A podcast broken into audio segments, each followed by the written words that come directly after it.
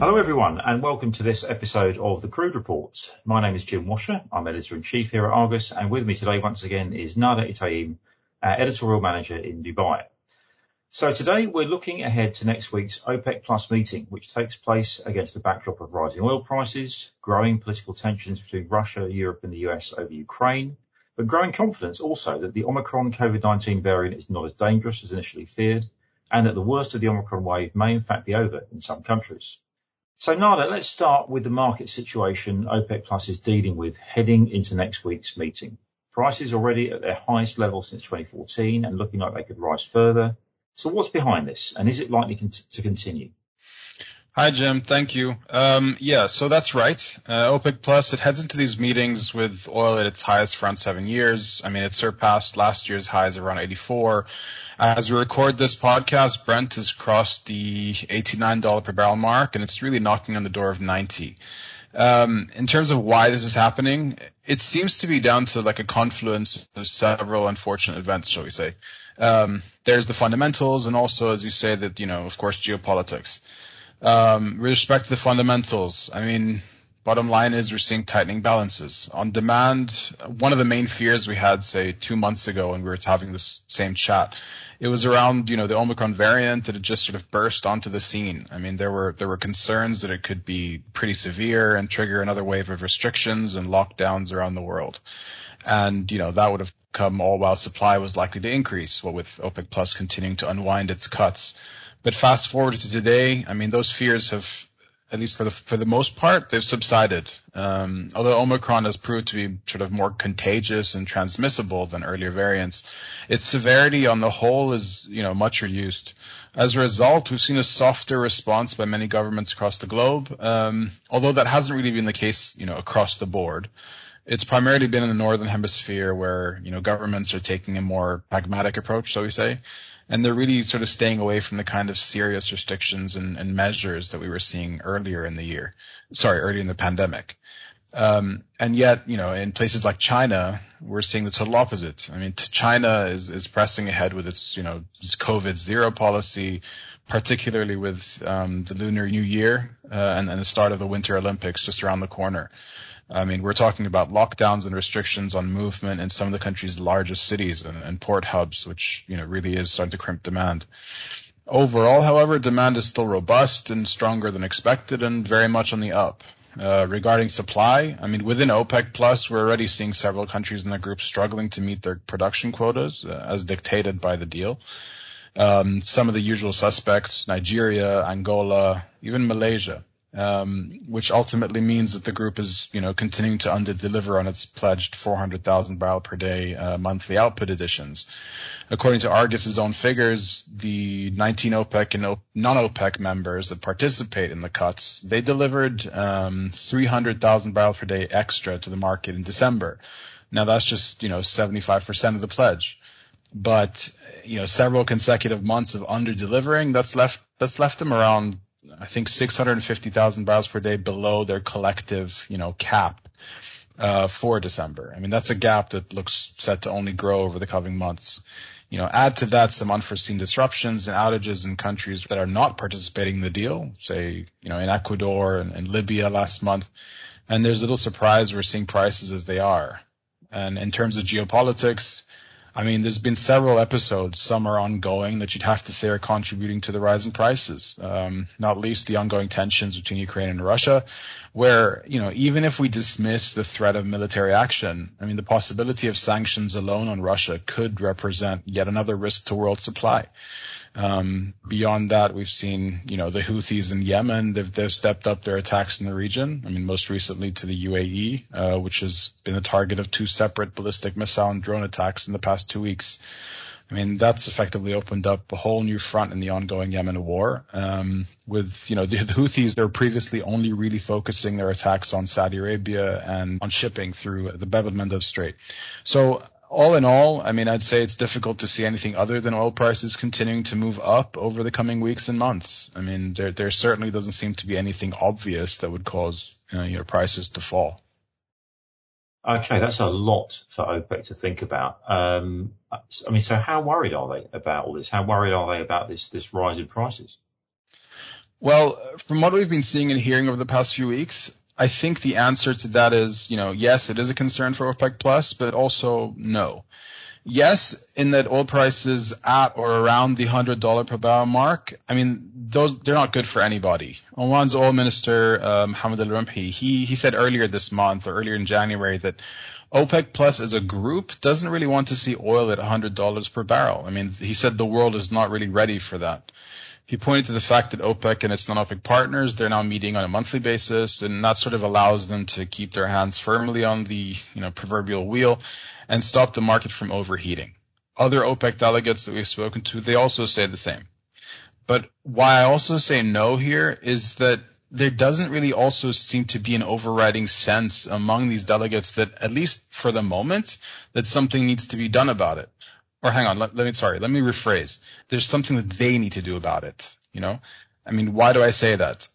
These delegates that we've spoken to, several of them have pointed out, you know, to a very, very they've pointed a very clear um, geopolitical element to the price rise. They admit that yes, fundamentals have played a part in, in the, the prices rising. You know, supply tightness, concerned over future spare capacity and such. But, you know, that alone, they say that this doesn't explain why the prices are where they are, you know, at, at around 90. Um, they feel that, you know, the concerns over supply disruptions, either because of what's happening in Russia and Ukraine or in the Middle East, I mean, they feel that's sort of more to blame for the trajectory of the price at the moment particularly when you consider the importance of these countries. I mean, Russia and the UAE in OPEC plus.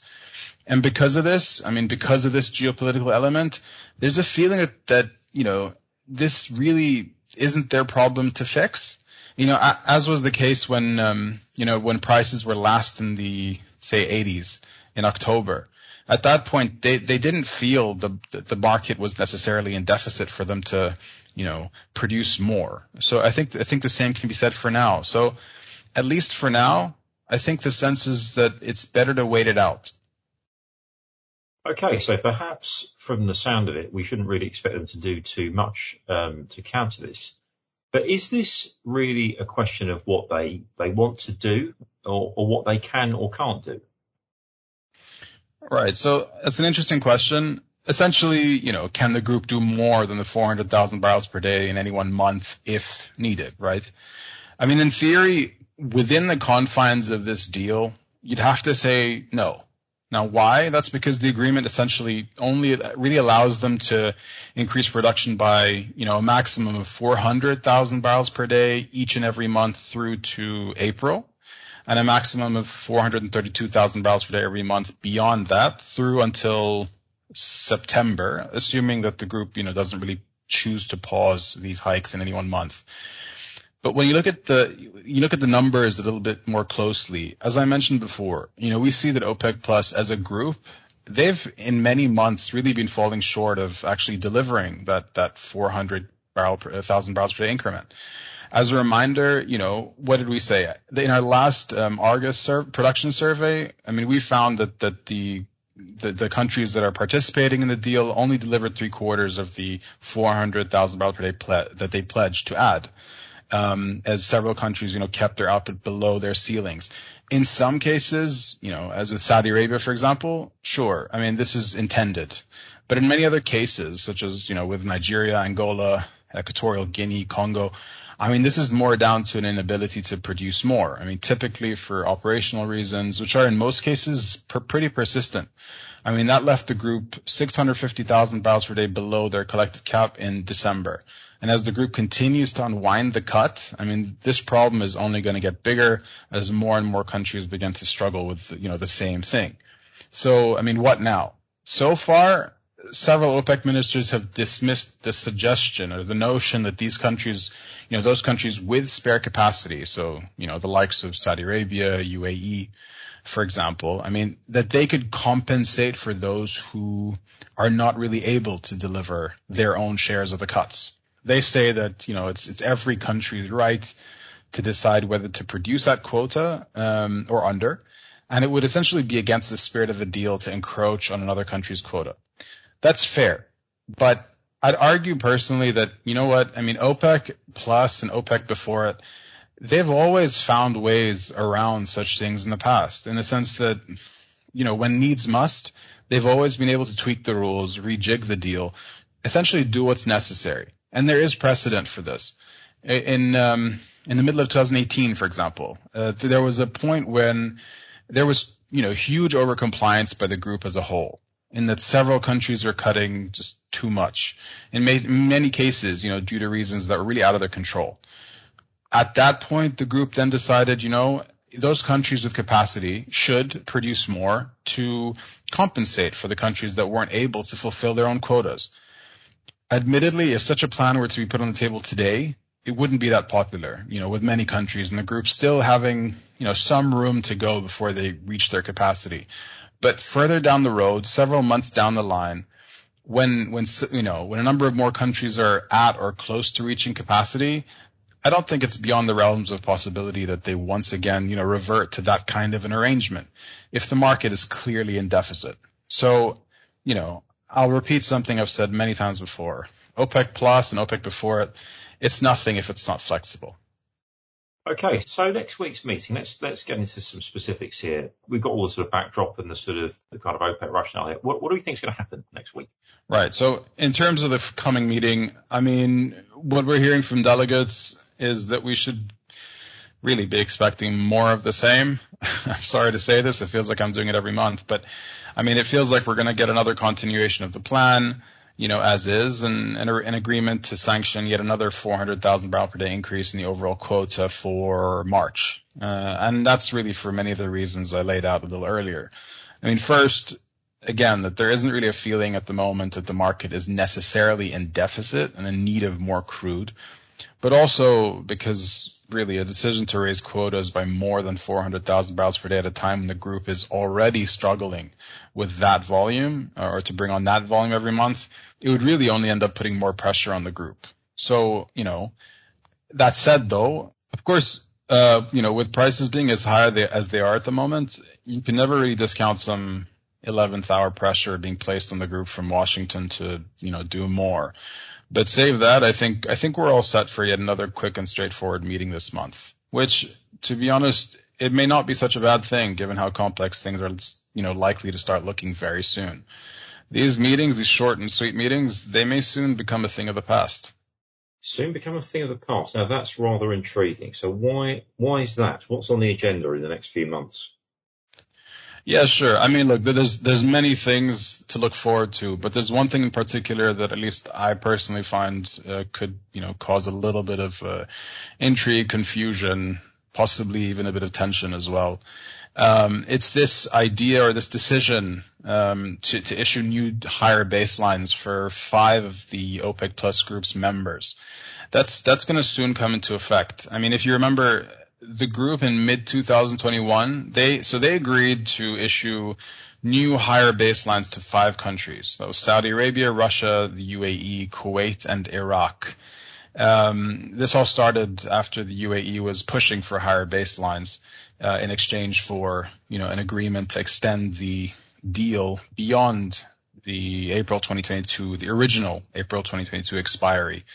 Uh, in the end, after a lot of toing and froing, they got given um, this higher baseline, but that also came with higher baselines for these four other um, countries.